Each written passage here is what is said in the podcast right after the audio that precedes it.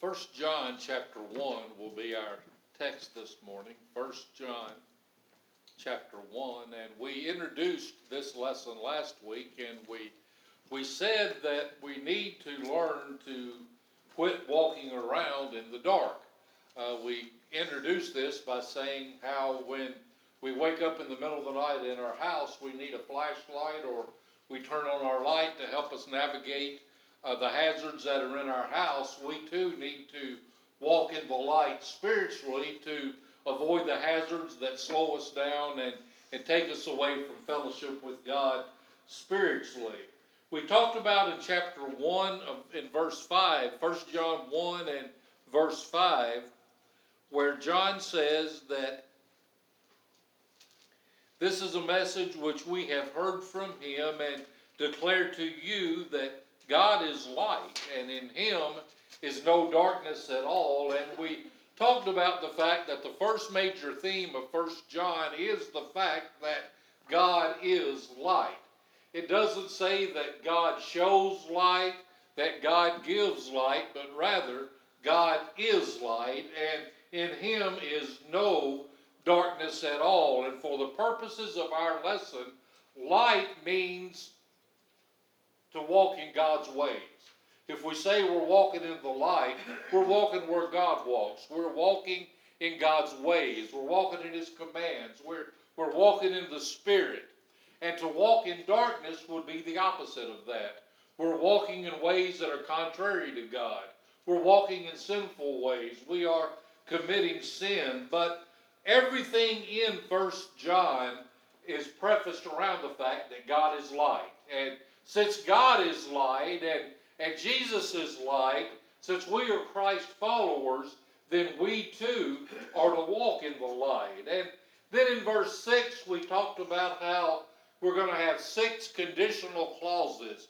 Three of them are negative, three are positive. And by conditional clauses, what I mean by that is if we do this, then certain things will follow. In other words, if I eat a Wendy's Baconator large size and don't exercise, I will get fat. If I do something, there's consequences. On the other hand, if I don't eat Wendy's Baconator and I exercise, I will lose weight. Well, we have three sets of positive and negative if then clauses in First John. And these clauses start with if we. And understand, John was writing to Christians, so he says if we, he means Christians. John is not talking about non Christians. The Gospel of John was written so that non Christians would learn to believe in Jesus. First John was written so that we Christians would know how to behave as Christians and know how to walk as Christians and live as Christians. And the first of those if then clauses uh, are seen there in verse 6. It says, If we say we have fellowship with Him and walk in darkness, we lie and don't practice the truth. In other words, if we say, you know, we hear a lot of people today saying lots of things, don't we? This is the way we need to live. This is the way we need to walk. This, you can say anything. And John says here, if we say we have no sin, we deceive ourselves. Even as Christians, there's sin in our lives, isn't it? Even as Christians, we still deal with that sin nature that trips us up sometimes as Christians. So if we say that we have fellowship with Him, and, and fellowship simply means sharing together, it simply means that me and God are tight. Me and God are in fellowship with each other. We're in union with us with each other. We we are sharing together our lives. If we say we have fellowship with God, but we're walking in darkness, or or if we have sin in our lives, we lie and don't practice the truth. Pretty straightforward, isn't it? We can't misunderstand what it is that, that John is saying there. If we say we have fellowship with the Father, but we are living in sin, walk in darkness, we're liars, We don't, the truth's not in us. The second clause is in verse 7. But if we walk in the light, as he is in the light, we have fellowship with one another, and the blood of Jesus Christ, his Son, cleanses us from all sin. Verse 6 is negative, verse 7 is positive. Verse 6 and 7 are a, con- a contrast of lifestyles. Verse 6 describes a contradictory lifestyle that results in, first of all, breaking fellowship with God. If we say we have fellowship with God, but we're walking in darkness, that fellowship's broken. Because remember what we said God is light, and in Him is no darkness at all. So if I'm walking in darkness, I'm walking where God isn't. Now, as a Christian, I want to be where God is. But if we're walking in darkness, we're where God isn't, and we've broken that fellowship. Secondly, a life of a Christian that's walking in darkness is a life full of hope and despair. A Christian walking in darkness is going to result in a Christian being chastised by God to try to get them back into the light. And so it's going to be a life of problems. It's going to be a life of hopelessness, a life of despair. On the other hand, if we walk in the light, as He, God, is in the light, first of all, we have fellowship with each other. Understand that if I'm walking in darkness, not only is my fellowship with God broken, my fellowship with you is broken as well. Because we all are Christ followers. And as Christ followers, where do Christ followers walk? In the light, right? So if I'm walking in darkness, my fellowship with God is broken. My fellowship with you is broken. Because I'm living a lie. I'm not walking in the light like I say that I am. I'm walking in darkness. But if I'm walking in the light, and you're walking in the light, guess what? We have fellowship with each other. And God's with us. And God will fill us, and we're worshiping God together. Have you ever, I thought about this week, this this week. Have you ever been in a worship service where it just felt it was dry as dust? Just dead, and it's like the Lord's not there, and it's like, man, this is just, you, everybody's looking at their watching, man, it'll be, it'll be 12 o'clock before too long. We can get out of here and go to Shoney's. I wonder if the reason worship services are like that is because the people that are doing the worshiping are walking in darkness. Because if we're walking in darkness, God can't be there. If we're walking in darkness, Holy Spirit can't be here.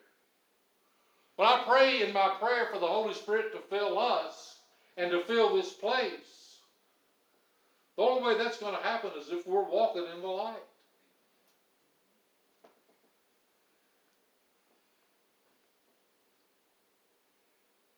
if we have fellowship with Jesus, because Jesus lived that kind of life, Jesus lived a sinless, perfect life. You know what you see all over Scripture when you read about Jesus? Would you say he and the Father had fellowship? How many times did Jesus say, I and my Father are one?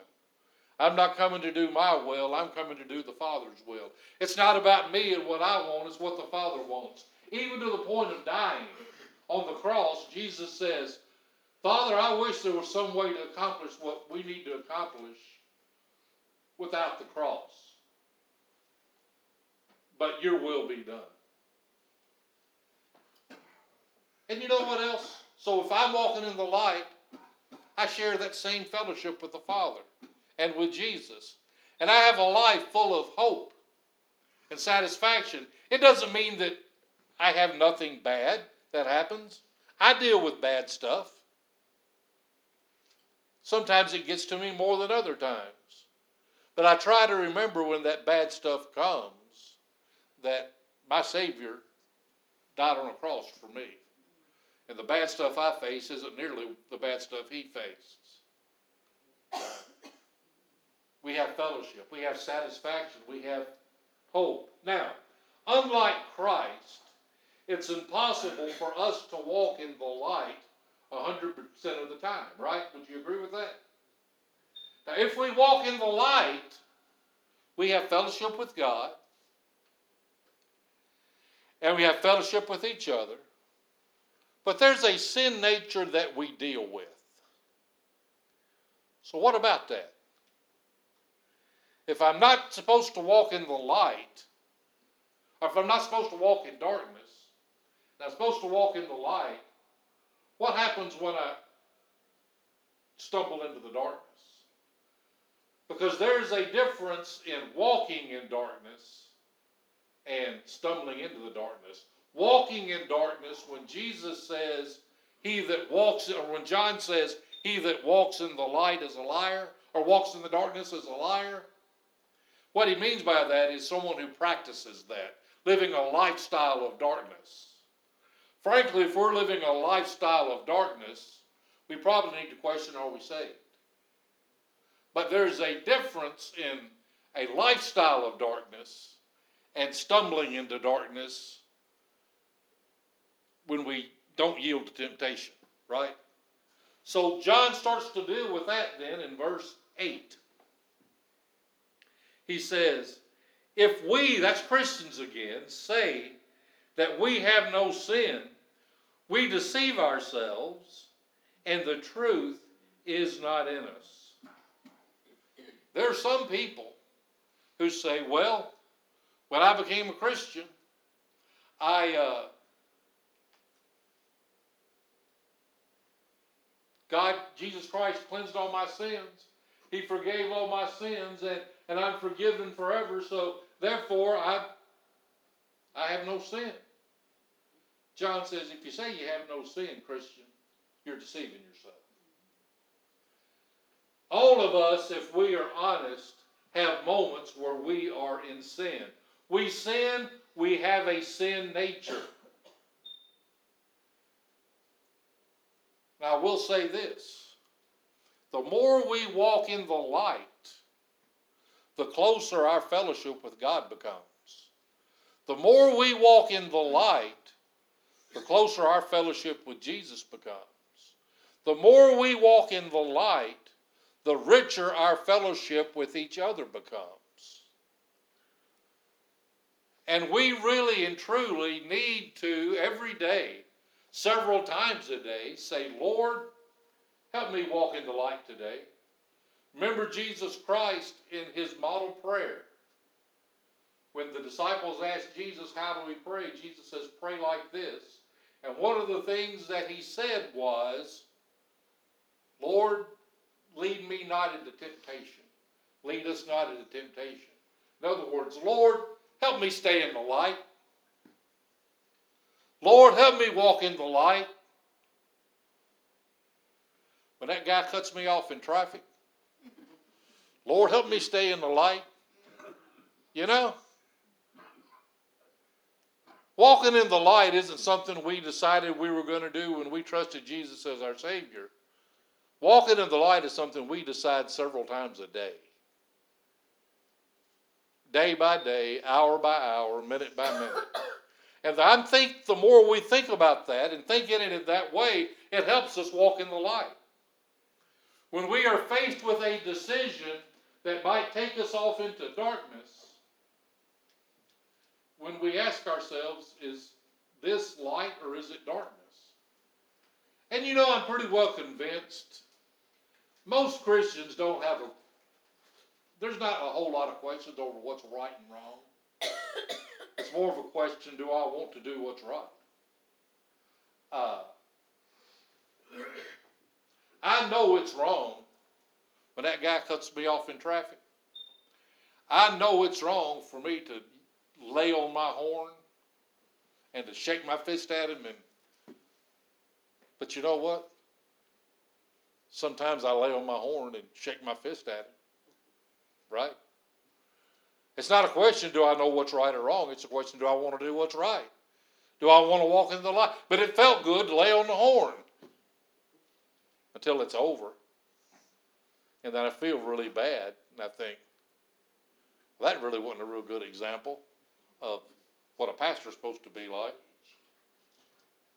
But you know what? I bet y'all deal with that too in, in different ways. You're uh, trying to nail a nail into the wall.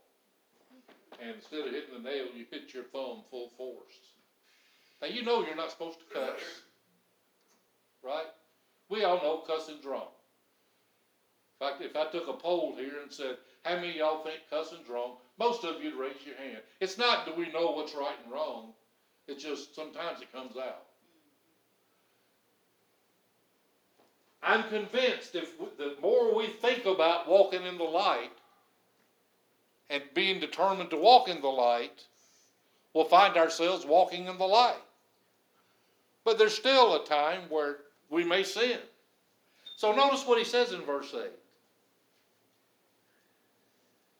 If we say we have no sin, we deceive ourselves, and the truth is not in us.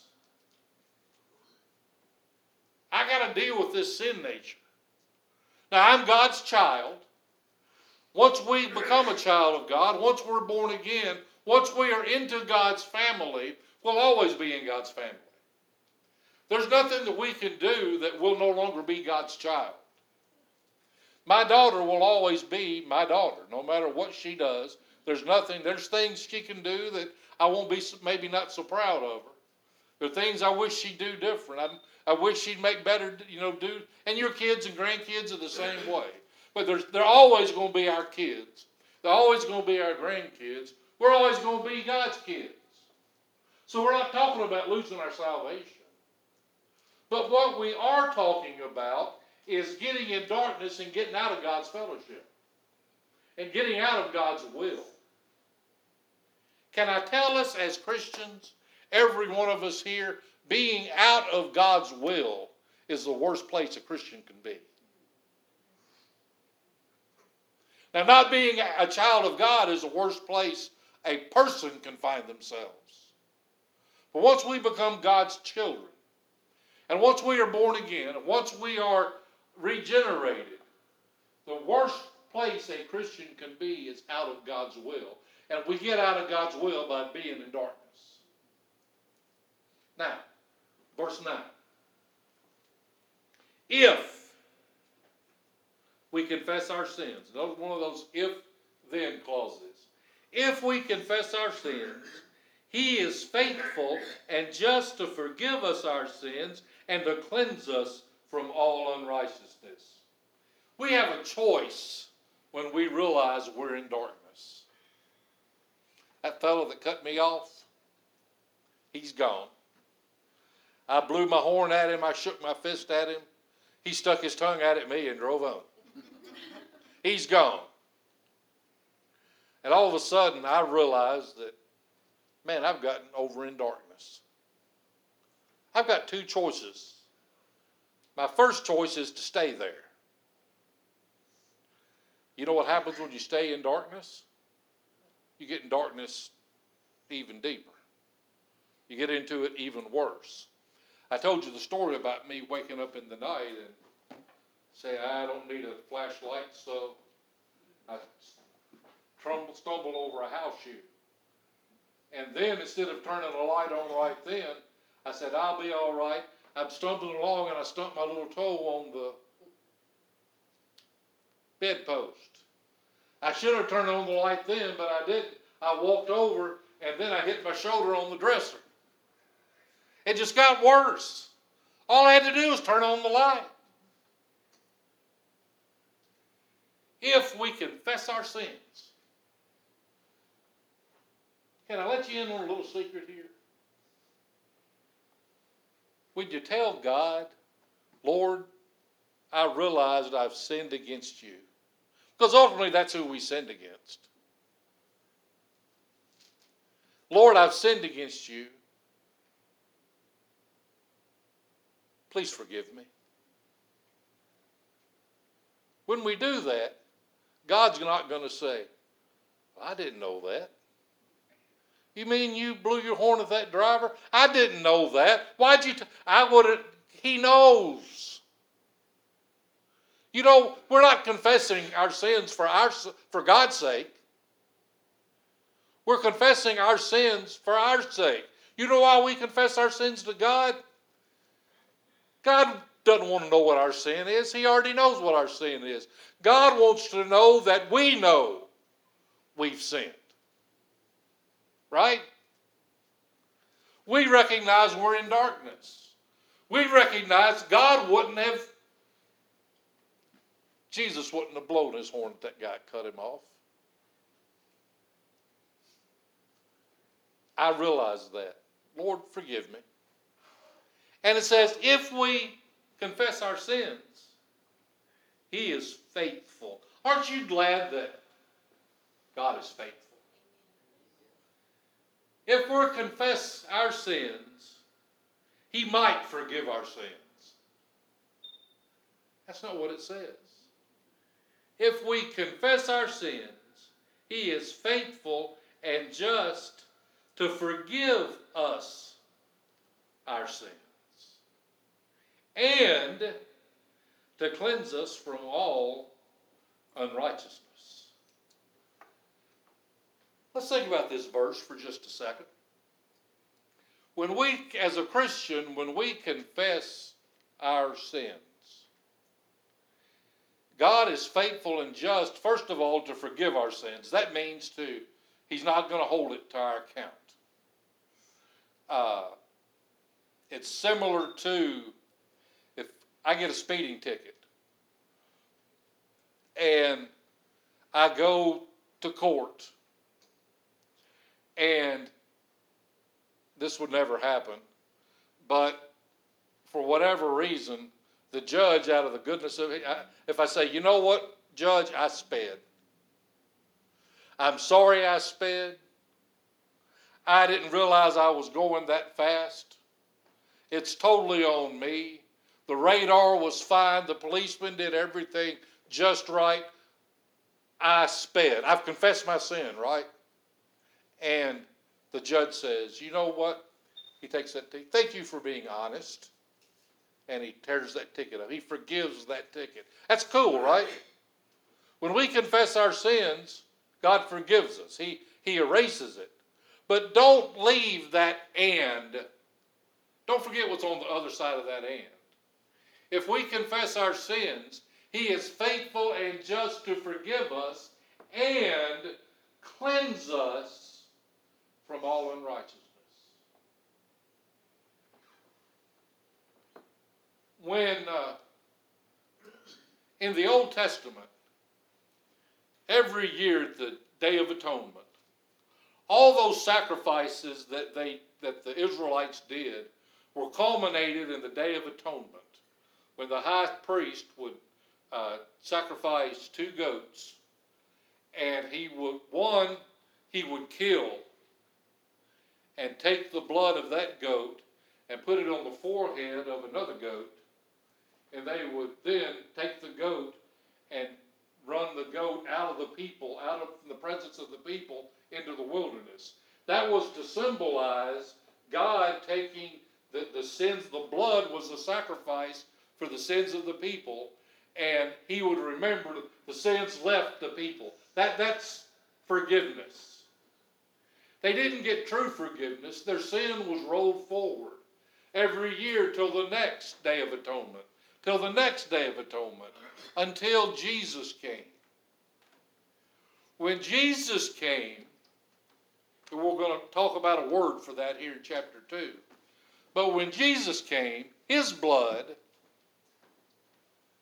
forgave, paid the price for. It didn't just roll sins forward till the next time. His blood paid the price for every sin that's been committed from Adam all the way to the last person that's going to live on this earth before end times. Jesus Christ died for all those sins. But you know what else the blood of Jesus does? Look back in verse 7. Not only does the blood of Jesus forgive, the blood of Jesus Christ cleanses. When Jesus died on the cross, not only did we receive forgiveness, we received cleansing. Remember when David was confronted with about his sin with Bathsheba? When Nathan the prophet told him the story about the about the guy that killed the poor little sheep and David says that man deserves to be killed and David says you're the man and David says I have sinned against God. When David wrote Psalm 51, all throughout that psalm, David says, Lord, cleanse me. Now, God had already forgiven David because Nathan, when Nathan and David were talking, Nathan says, Man, I've sinned against God. And, and Nathan said, And God's forgiven you.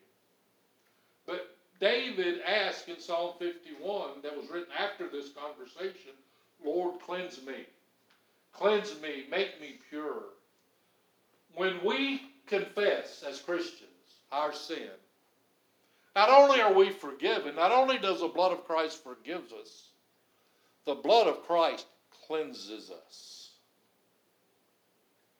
How do you feel when you've been out working in the yard all day and you're sweaty, you're dirty, you're stanky? You're past the point of stinky, you've gone to stanky. And you get under that, and you feel just grody. And you get under that shower and the get some soap and that water and that cleansing soap just cleanses you. Makes you feel pretty good, doesn't it? That's what the blood of Jesus does for us as Christians. If we confess our sin, we're going to sin. We have two choices when the Christian sins. We can stay there and we have our fellowship with God broken, have our fellowship with each other broken. We can be miserable, or we can confess. Acknowledge to God that we realize we've sinned. God will forgive that sin through the blood of Jesus Christ. See, the blood of, we, we think sometimes that we need the blood of Jesus Christ to get saved, and we do. But y'all, we need the blood of Jesus Christ to stay saved. It's the blood of Jesus Christ that forgives us our sins and continues to forgive. It cleansed us of our sins and it continues to cleanse and will continue to cleanse. The only thing keeping the blood of Jesus from cleansing us is our refusal to confess our sins. I'm convinced there are people sitting in church houses all over our land that are miserable in their walk with God simply because of the fact they won't confess sin that's in their life. We humans are stubborn. How many times in the Old Testament did God call Israel stiff necked, hard headed? That's us. You ever have a kid that's hard headed? Or a grandkid that's hard headed? You know where they learned that, don't you? All of us humans are hard headed when it comes to sin. Why do we have such a hard time admitting we're sinners? Sometimes we want to look at those that are lost and say, well, why can't they just admit they're sinners and become a Christian? The bigger question for me is those of us who've been uh, saved, why do we have a, such a hard time admitting sin and confessing sin after we're saved? That feeling we get when we are saved, that feeling of forgiveness and cleanse, I want more of that, don't you? Not only do we need to walk around with an attitude that today I'm going to walk in the light, just as strong is the attitude is that if I find myself in darkness, I'm going to confess and I'm going to get back to the light just as fast as I can. Verse 10. If we say we have not sinned, we make him a liar, and his word is not in us. I met a fellow who, he was a Christian. He said, uh, I got saved on, uh, I don't remember the day, but June 3rd, 1981, and I haven't sinned since. I said, You've never sinned since you became a Christian? And he said, Nope, not once. And he, he said it proudly. had kind of had his head stuck up a little bit. And I said, Well, brother, you just sinned. Because that's pride, right? If I was sinless, I can't be proud of it. Trouble is, we're not. If we say we have not sinned, we make him a liar, and his word are not in us. Verse chapter 2, verse 1. My little children, in our Sunday school lesson today, John wrote and used that term, my little children. John's writing as an older man, an old man, talking to younger Christians. He says, My little children, these things I write to you that you may not sin. John's saying, All that I just wrote about walking in darkness and light, I'm not saying it to be mean and to be harsh and to be tough. I'm writing that to you so that you don't sin. That needs to be our goal as a Christian every day. Don't sin.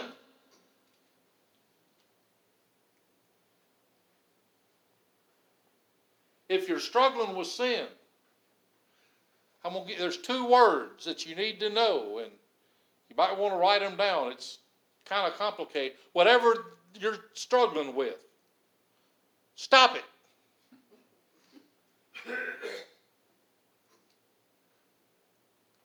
John says, I write this to you that you may sin not. How many Christians say, Well, I'm only human? I know I sin, but everybody sins. Well, at least I don't do that over here. John says, Don't sin. God says, You be holy like I am holy. That's the goal, y'all. The goal is not to be pretty good, the goal is to be sinless. John says, I write this to you so that you may sin not. Don't sin. And, or but, if anyone sins, verse 1, we have an advocate with the Father, Jesus Christ the righteous. And he himself is a propitiation for our sins, and not only for ours only, but also for the whole world. The first part of verse 1 is a gentle exhortation for the Christian to avoid sin. In the context of we, what we have learned thus far, John is saying number one, Christian, don't sin. Walk in the light. Quit walking around in the darkness. Stay righteous. But number two, number one, don't sin. Number two, when you do sin, confess. Now, that can lead us to two opposite and wrong extremes. One of those is, well, we're going to sin anyway, so why even try? I'm going to mess up anyway, so why should I even try to not sin? That's not what John's saying here. Christ's blood is too precious for us to frivolously say sinning's no big deal. That's the second extreme that says if it's so easy to get forgiveness, all I have to do is confess. Sin's no big deal. Sin cost heaven everything, the most precious thing in heaven.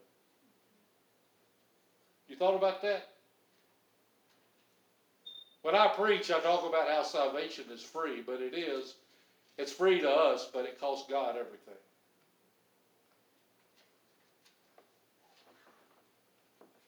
It's time Christians woke up and got serious about walking in the light. Do me a favor. Next time you're out driving, if you have, wherever you're driving, count how many churches you pass. There's big churches, little churches, different kinds of churches, all different denominations. Can I ask you a simple question? If there are that many churches in Fairview, and if there are that many churches in Nashville, and if there are that many churches in Tennessee, and if there are that many churches in the United States of America, shouldn't it make a difference in our society? Think about it. You know what the problem is? Is that our churches are full of folks that are walking in darkness. They hadn't got serious about living for the Lord.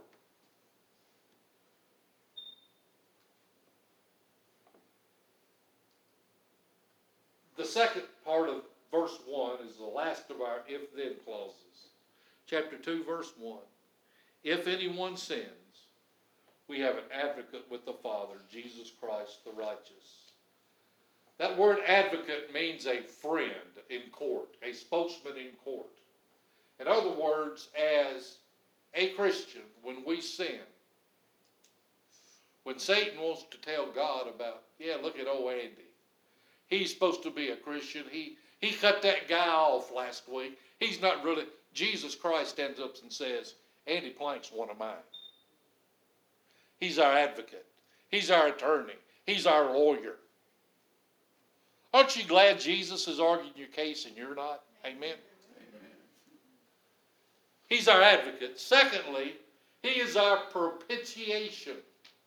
An advocate is a friend in court. A propitiation is the act of appeasing or satisfying. What propitiation is, when you read in Romans chapter uh, 6 and verse 23 that the wages of sin is death, God demands that sin be paid for. You don't get away with sin. Jesus Christ is a propitiation of that sin. He's the satisfying payment. I don't have to die on a cross. I don't have to go to hell because Jesus Christ did it for me. If we sin as a Christian, we have to say, you know, we, we I beg and plead non-Christians to come to Jesus. Can I tell you, if you're a Christian and you realize you're in darkness, come to Jesus. It's the same invitation. He is our advocate. He is our propitiation. Christ's death both appeases the wrath of God and achieves forgiveness of our sin. How do we know what appeases the wrath of God? Jesus raised from the dead, didn't he? If God was still angry at sin and still demanded payment, Jesus Christ would still be in the tomb. Jesus is on the cross. The sins of the whole world and the wrath of God are being poured out on Jesus Christ. Jesus Christ says, My God, my God, why have you forsaken me? And then Jesus says, It is finished. The payment, the appeasement, the propitiation has been paid. And then Jesus says, Into thy hands, Father, I commit my spirit. And he died. Was buried in the tomb. Three days later, up from the grave he arose with a mighty triumph o'er his foes. He arose a victor from the dark domain, and he lives forever with his saints to reign. He arose. He arose. Hallelujah. Christ arose. That shows the price is paid, y'all. Jesus paid for my sin. He paid for your sins. The sins you committed before you became a Christian, and the ones you're going to commit after you become a Christian. The blood of Jesus cleansed us, is cleansing us, and will continue to cleanse us. Very quickly, 1 John 1 5 to 2 2 is a defense against the power of sin in a Christian's life. You and I have the power within us to walk in the light. Greater is he who is in me than he who is in the world. Walking in light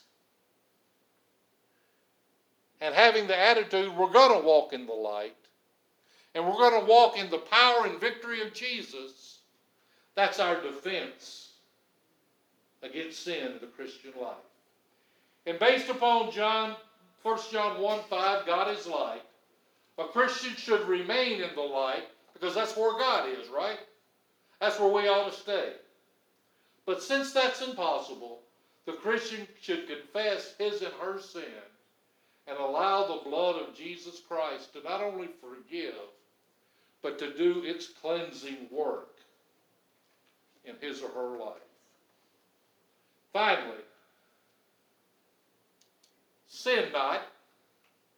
Don't sin. But when you sin, confess. Only then is our fellowship with God and our fellow Christians possible. We can't walk around with unconfessed sin and be in fellowship with God and with each other. Got a question for you. Where do you spend the majority of your time walking? Are you walking in the light? Or are you walking in darkness? Can I tell you to quit walking around in the dark? It's not safe there. God isn't there. You want to be where God is? Confess your sin. And I don't know what that sin is. You may not even be aware of it. You may need to do like David and say, Lord, examine my heart, search my heart, see if there's any wicked way in me. Sometimes we deceive ourselves and we put blinders up where our sin is concerned. It's easy for me to see Marie's sins. It's harder for me to see my sins. It's easier for y'all to see my sins than it is for you to see your sins. Quit walking around in the dark. Come back to the light. Let's pray. Our Father in heaven, thank you for